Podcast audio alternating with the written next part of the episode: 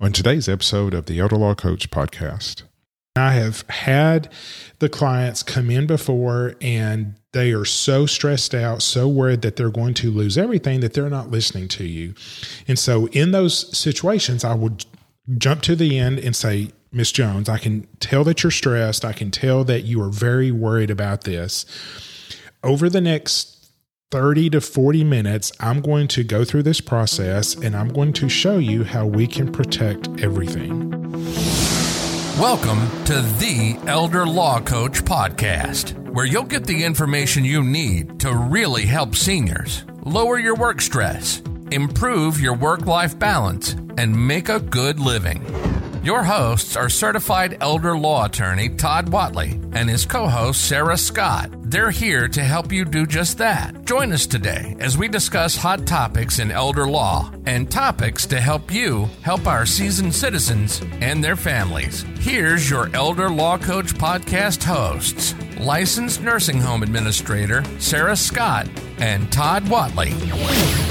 Well, hello and welcome everyone to the Elder Law Coach Podcast. My name is Sarah Scott and I am your co-host today alongside the Elder Law Coach himself, Mr. Todd Whatley. Hey, Sarah. Thank you so much. Hey.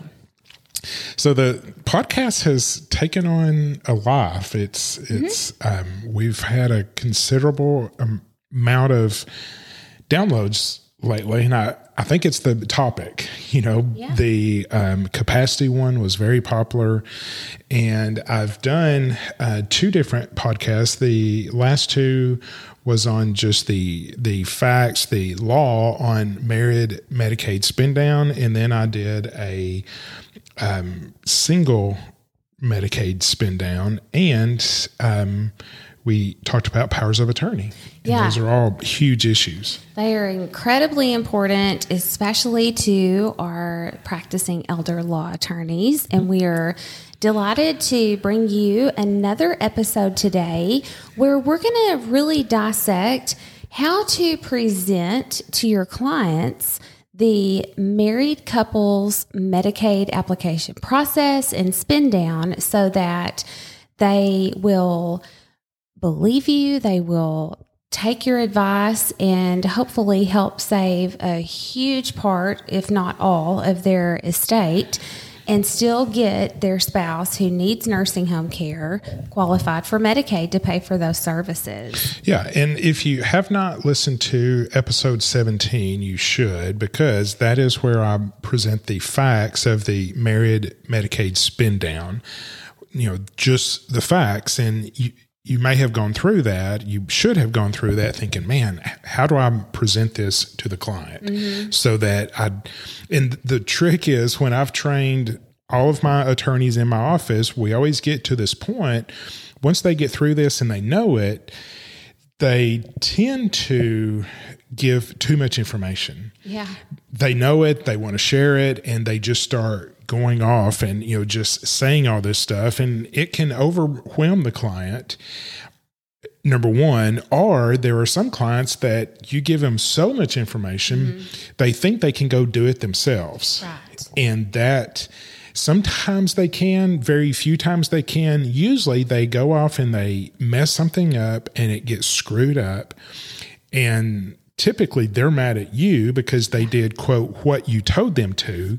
No, you messed up this and this and this, and that's why you did not get approved. And it's 6 months down the road, and they owe the nursing home 6 months worth of nursing home payments, and they've lost a whole lot of money, and they're mad and frustrated.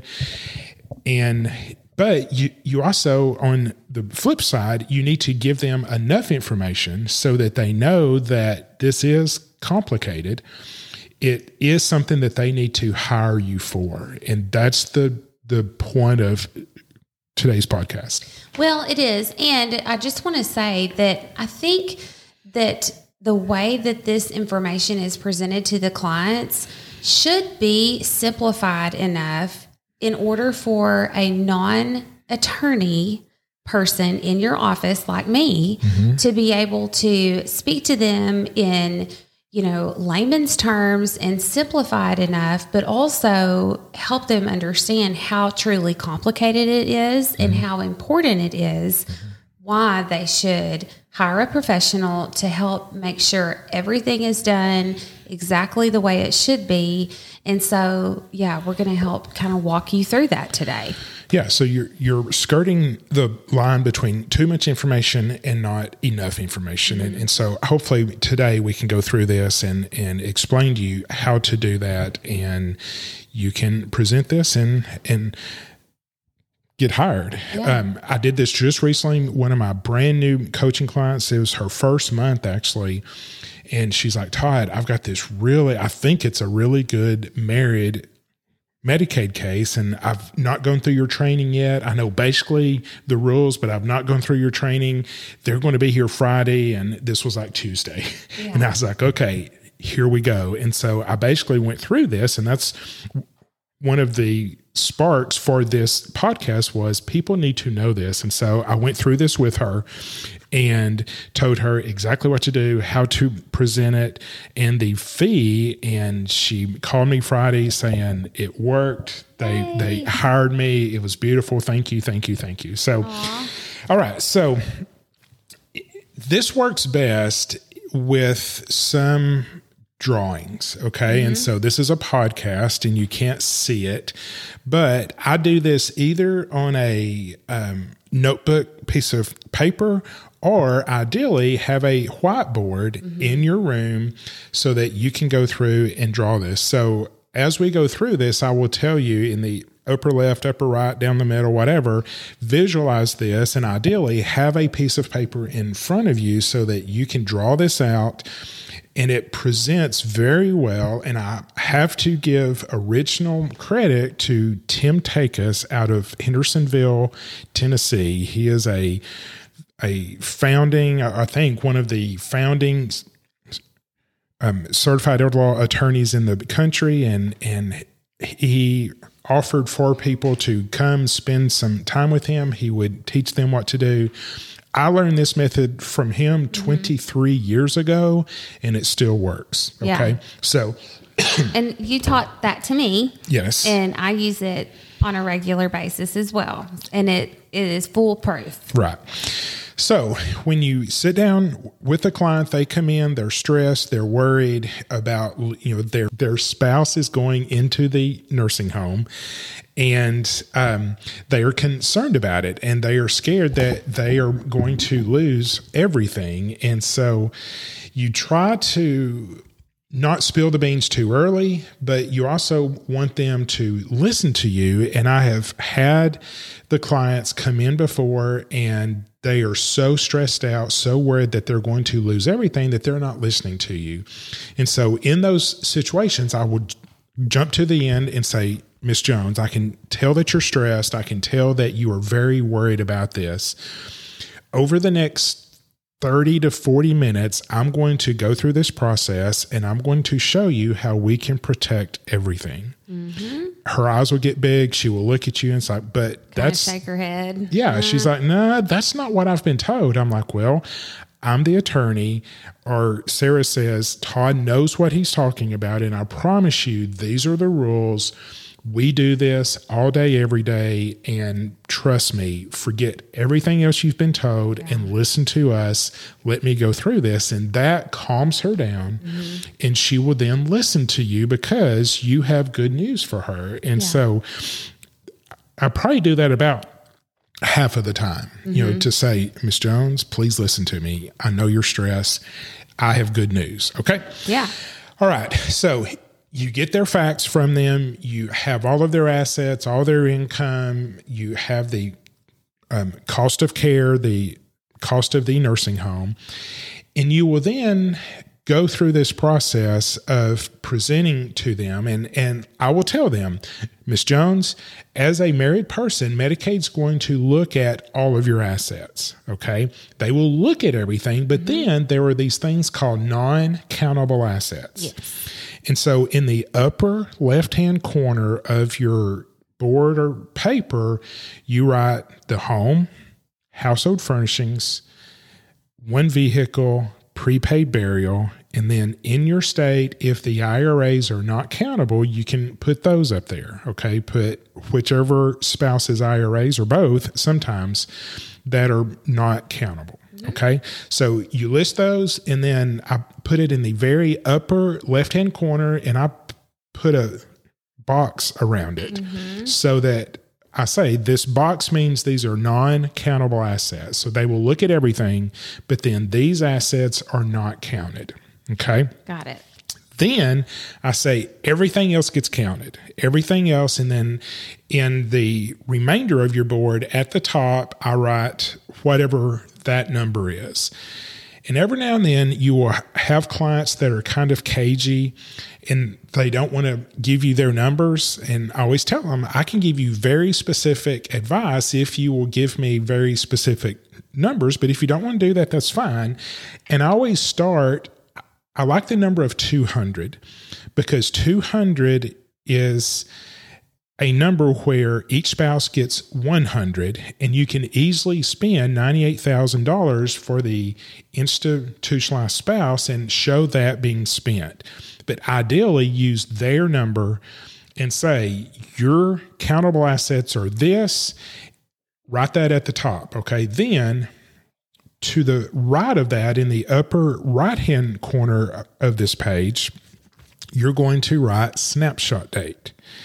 Because if the person is not in the nursing home, it is absolutely crucial that you make clear to them, we only start doing this after the snapshot date. Well, and one point that I like to always make is because most, well, at least half of the time in meeting with these families, they are not yet in the nursing home. Maybe dad is in the hospital and the hospital case managers are talking about discharging dad next week to a skilled nursing facility. So they know that, at least for the first little bit, dad's care in the skilled nursing portion of the facility is going to be covered by Medicare. So they've got a little bit of time, but dad's not quite there yet. And so they think, oh, we can move all this money around before dad actually goes into long-term care. And what's important to make clear to them is that even though the snapshot date is day one in the facility, there is a look-back period of 5 years from the snapshot date. So if they've waited until the week until dad goes into the nursing home to start trying to move money around and take his name off of accounts, they can do that, but it's going to probably come with a penalty and it's going to be considered anyway. So don't scramble around until we actually have to. Yeah. And just on a very specific legal point, please understand if it matters, the snapshot date can, and check your state, but the both states I work in, the snapshot date can go back to the first day in the hospital. Okay. I typically don't count on that. It just makes more sense. And there's not a whole lot of money that is spent between the first day in the hospital and the first day in the nursing home. So just to be easier and to not freak out the caseworker for the state is we use the first day in the nursing home. Sure. And that is typically, I've had one case where that did matter, but it's very unique situation. Okay. So you then, with this number, you say on this snapshot date, we have this number. And then I draw an arrow kind of angling down to the left. And for me, that's always the community spouse number. And then I do on the other end of this big number at the top, down to the right, I do the institutionalized spouse, and I write that number. So you have to know the rules. If it is 200, then each spouse gets 100. But going back to episode 17, you will know what that actual number is, and you write those numbers. When I write the community spouse number, I always put a circle around it and say, this is protected. These assets, wherever they are right now, be it a CD or bank account or real estate that is not their home, if it's a membership lot for a community, or if it's the house trailer or the boat, the lake house, then you can put that over there and say, we get to keep this where it sits right now, but this is protected. And then I go back over to the institutionalized spouse's side. I draw an arrow all the way to the bottom of the board with an arrow sign and put your state number. Typically that's 2,000. In some states it's 5,000. Whatever that number is that they've got to spend down to, you write that number. Okay. And that very clearly illustrates spend down, because you're pointing down. We're starting at this big number and we've got to get, in my state, under $2,000. So therefore you can now start writing all these things. Okay. So once that's done, I'll typically stop and say, I'm not through, but do you understand how we got here? And clarify any questions. And typically they'll say, yeah, that makes sense. I say, okay, so we've got to get from this big number under the institutionalized spouse down to $2,000. How do we do that? Mm-hmm. Well, I think it's time to take a little break. So enjoy this message from our wonderful sponsors. Do you have clients who are over-resourced for Medicaid, but interested in accelerating Medicaid eligibility while preserving their assets? Your clients may want to consider purchasing a Medicaid-compliant annuity, MCA. MCAs are specialized insurance solutions offered by only a handful of insurance companies. To learn more about MCAs, reach out to Amber Hines at Ashbur. Ashbur is a nationally licensed organization that helps clients achieve Medicaid eligibility through the use of MCAs. Ashbur hosts monthly educational webinars pertaining to various Medicaid planning topics. To learn more, visit ashbur.com or call 888-441-1595. You're listening to the Elder Law Coach Podcast. Now, back to your hosts, licensed nursing home administrator Sarah Scott and Todd Whatley. I'm not through, but do you understand how we got here? And clarify any questions. And typically they'll say, yeah, that makes sense. I say, okay, so we've got to get from this big number under the institutionalized spouse down to $2,000. How do we do that? And ask them, is there anything you can do? And typically, Sarah, you've probably seen this. It's the kids who answered that question more than the parents. Yeah. It's like, Mom, you need new carpet. Yeah, that carpet's perfectly fine. No, Mom, get new carpet. Mm-hmm. Or you've got to build a ramp. Yeah. Or you've got to fix the back porch. That those stairs are way too dangerous. Mm-hmm. I mean, yeah. So having the kids in this meeting, or at least having permission to talk to them later, is a really good idea. I always like it when they're like, Mom, please paint that orange or whatever, 1960s, 80s, whatever. It's like, Mom, please, if you can spend money on paint, would you please do it? Because that bedroom is god-awful, Mm-hmm. So it does bring up interesting conversations between the kids, but it's typically the kids who say, Mom, please update this or change that out or whatever. Mm-hmm. And then we go down to household furnishings. Yeah. How old is your washer and dryer? How old is your refrigerator? And remember, the AC. The AC. I talk about that if you can decrease their...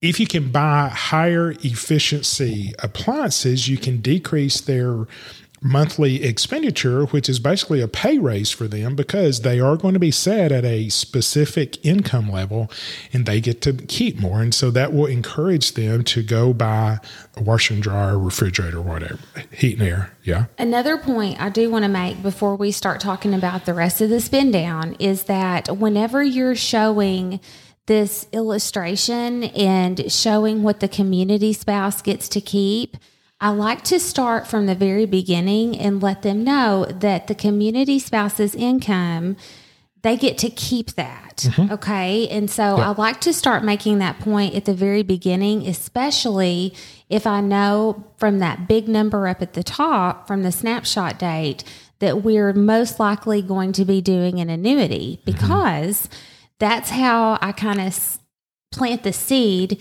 for later, mm-hmm. explaining to them how that annuity is legit and mm-hmm. how that actually works. Yeah, sometimes that is her biggest fear is typically it's if it's the woman not in the nursing home, the man is, her income is typically very low. Mm-hmm. His is very high. And mm-hmm. she's like, I know all of his income goes to the nursing home. Well, mm-hmm.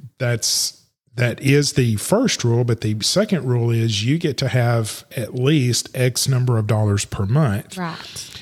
And I then say, if I'm like you and I see that we are going to be doing an annuity, I'm like, well, you're going to get to keep your income. We're going to get your income much higher. You're mm-hmm. not going to keep any of his initially. Just stick with me and I'll explain why that is in just a second. But don't panic on me because you are going to have plenty of income. And it's also a good idea to write somewhere, you know, on this illustration, nursing home per month equals $7,000 in pretty big, bold letters so that that sticks with them. And no matter what the information is that you have to give them, they keep seeing that. And it's clear, okay, no matter if I do nothing, I'm paying $7,000 a month. Right.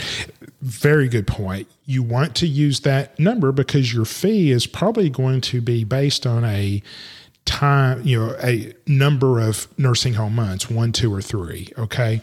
And so very good point, Sarah, write that on there somewhere. And they will typically ask during this process of this spend down, it's like, well, how quick should I do this? Well, the quicker you do it, the less times you've got to pay this X dollars per month for mm-hmm.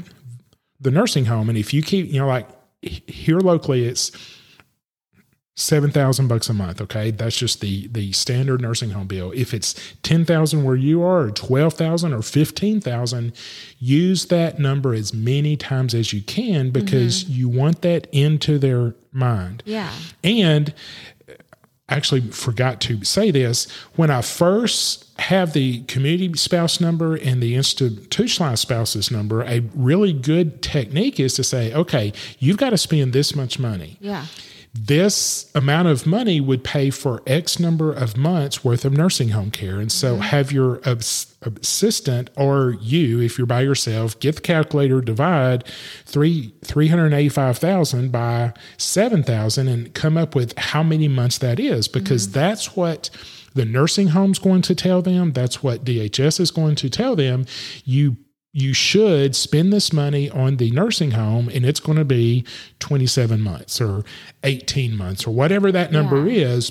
Write that number on the board mm-hmm. to say, with this much money, you can pay for this many months worth of nursing home before you qualify for Medicaid. Yeah. And I can guarantee you that at least 75 to 80% of nursing homes and DHS workers will not say, you can actually save this money and not pay us. Mm-hmm. I mean, the nursing home's not going to say that.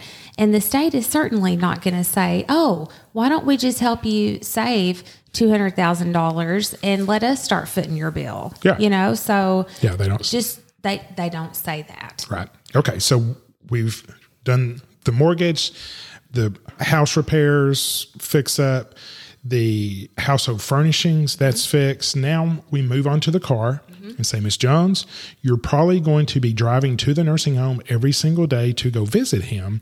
You need a new car, or do you need a new car? And she's like, no, it's only got 40,000 miles on it, but it could be 8 or 10 years old, which mm-hmm. means if the transmission goes out, if something breaks, she's got to spend her money on it. Yeah. So Ms. Jones, let's trade that in and get a new car with a warranty that you don't have to worry about spending anything on this car for at least the next 3 years, 5 mm-hmm. years, if you do an extended warranty. You've got to spend it on something, so why don't we spend it on this new car? And sometimes I'd say probably 50-50.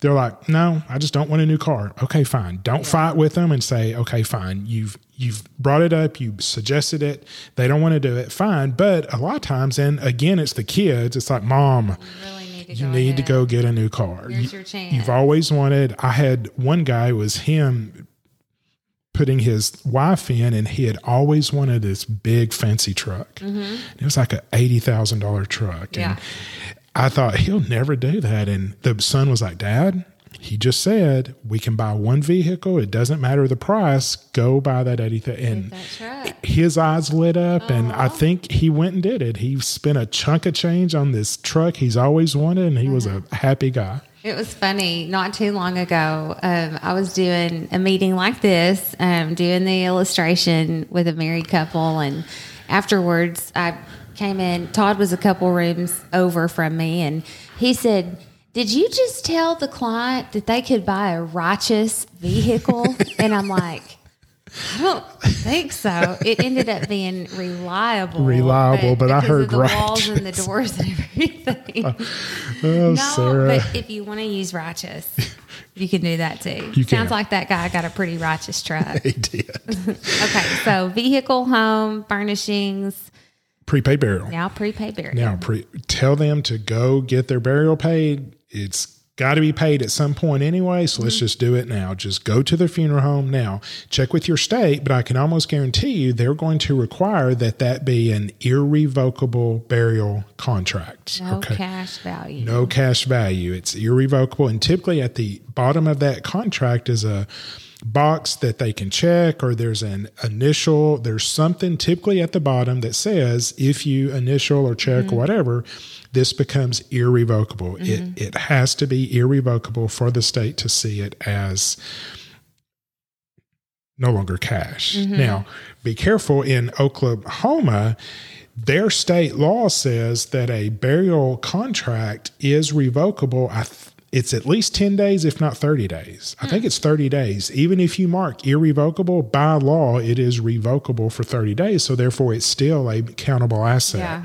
So we can't do immediate qualification if part of their spend down is on a burial plan because it is still countable cash. So we just tell our clients if that's a huge part of their spend down and required and helps get them qualified, it's like, well, we've got to wait 30 days because this is still countable. Right.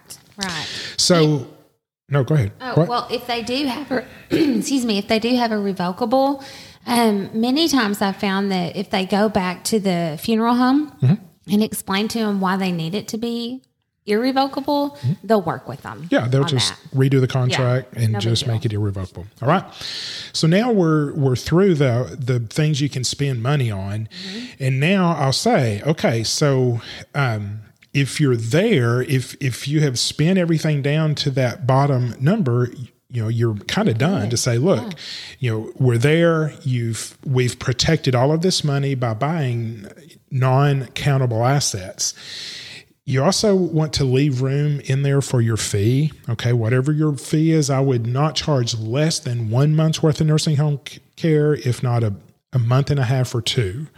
And sometimes if it's a really complicated case or if you're protecting hundreds of thousands of dollars, I don't think it's unethical to charge 3 because if you're saving a lot of money, their money, you know, that initial number that you write up there could easily be 25 or 30 or 35 months. And if you're just charging 3 months to protect 30 months, that's a great deal. Yeah. Okay. It's a big check for them to write, but they're going to be writing big checks every month until you get through this process. I have a question. Okay. Let's say you quote them a fee based on information that they give you in this initial meeting, and it seems pretty cut and dry. And then when they start gathering documents, they find that Dad has little pieces of interest in all these family properties, like the case we had. Is it a good idea for you to say, okay, based on the information you gave me today, I would quote you this fee. However, if more things turn up, there might be an increase. Well, you have to be careful with that because, you know, people don't trust lawyers. Yeah. Okay. It's a fact. And that's not an implication against you individually. It's just the profession. And so, yes, I will tell them, look, when you came in, you told me this, and now it's this. We need to renegotiate our fee, but I am very, very unlikely to do that. Yeah. I quote my fee high enough that it'll Some cases we do really well, and there's some cases we don't do very well. We may actually lose money on a $15,000 fee, but that's part of the game. Okay. I'm very careful not to raise my fee, but if they discover a lot more assets or it's going to be very time intensive, you know, like with deeds, sure, you can always bring it up, but I would be very careful. Okay, gotcha. Okay. So you've gone through this process. So if you've not spent all of your money, whatever's left over goes into that Medicaid qualifying annuity. And I mentioned that in episode 17. I'm going to do a podcast just on that pretty soon with Amber Gwynn, and she will explain that extremely well. And there'll be one whole podcast on that. But the remaining money goes into that Medicaid qualifying annuity and then shoots over to the community spouse. So you're through this and you say, see, we are able to protect everything that you have. Okay. Mm-hmm. And, the other thing that you're probably not asking is my fee. Okay. My fee comes out of this institutionalized spouses column. And so part of this spend down can be my fee. Now, without me, you go back to that top with that very initial number. Without me and without understanding this process, you're going to spend this money for X number of months worth of nursing home. And you hope it's more than 10, okay, 5 or 10 or whatever. And you say, look, instead of paying for 27 months, pay me 2 months and I'll do this for you. I'll do the application. We will deal with the state. The state calls us, not you. And we shepherd this thing from start to finish. Okay. We will come up with this plan. Once you get home and start looking through this, what we just discussed may not be actually what happens. That's okay. We can flow with it. Just, I will walk you through this.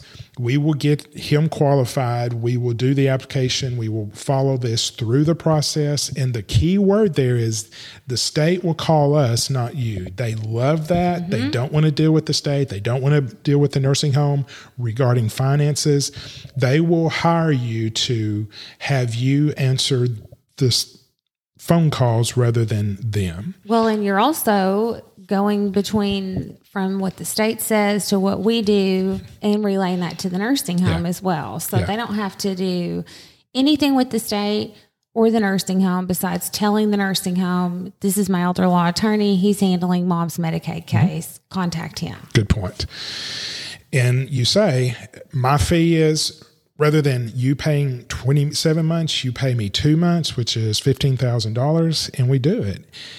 And I have had people go to other attorneys who claim to do Medicaid or whatever and quote them the very same fee, and they tell them, oh, my God, that's too expensive. I'm going to go somewhere else. And they come to me, and I quote them the very same fee, and they're like, that makes total sense. Because you explain it to them. And I relate it to how much they're going to spend. Mm-hmm. You know, I'm showing value from the pretty much first thing out of my mouth is saying, you're going to pay this many months. Your nursing home is $7,500 a month or $10,000. You say that enough times that it's not obnoxious, but it's there.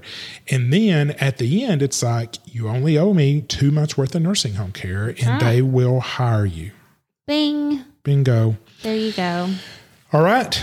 I hope that helps. This is my favorite case. This is my favorite thing that I do every day because you are bringing so much value to a family. You're decreasing their stress level.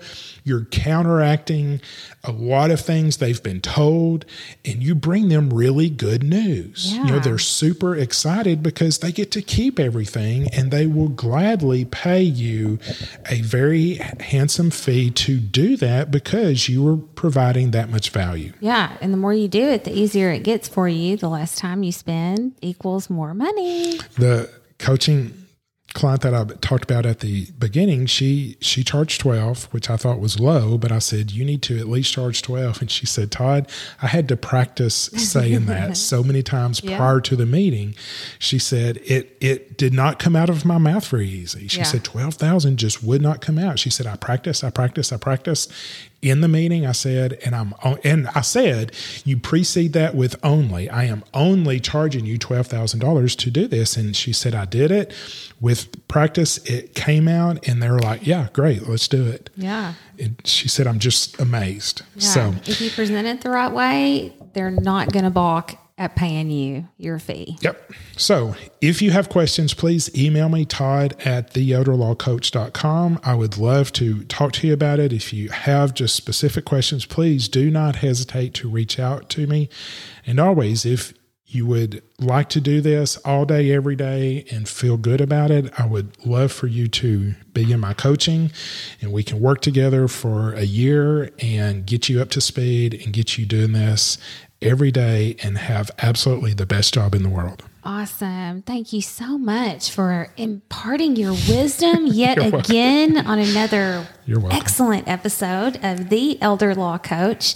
This is Sarah Scott and Todd Whatley. Thank y'all so much for listening. Please share this information with your fellow attorneys or anybody staff that you think can, your staff, anybody that you think can use this information to help improve the overall process of practicing elder law. Thank y'all. Bye. You've been listening to Todd Whatley and Sarah Scott on the Elder Law Coach Podcast. Thanks for listening.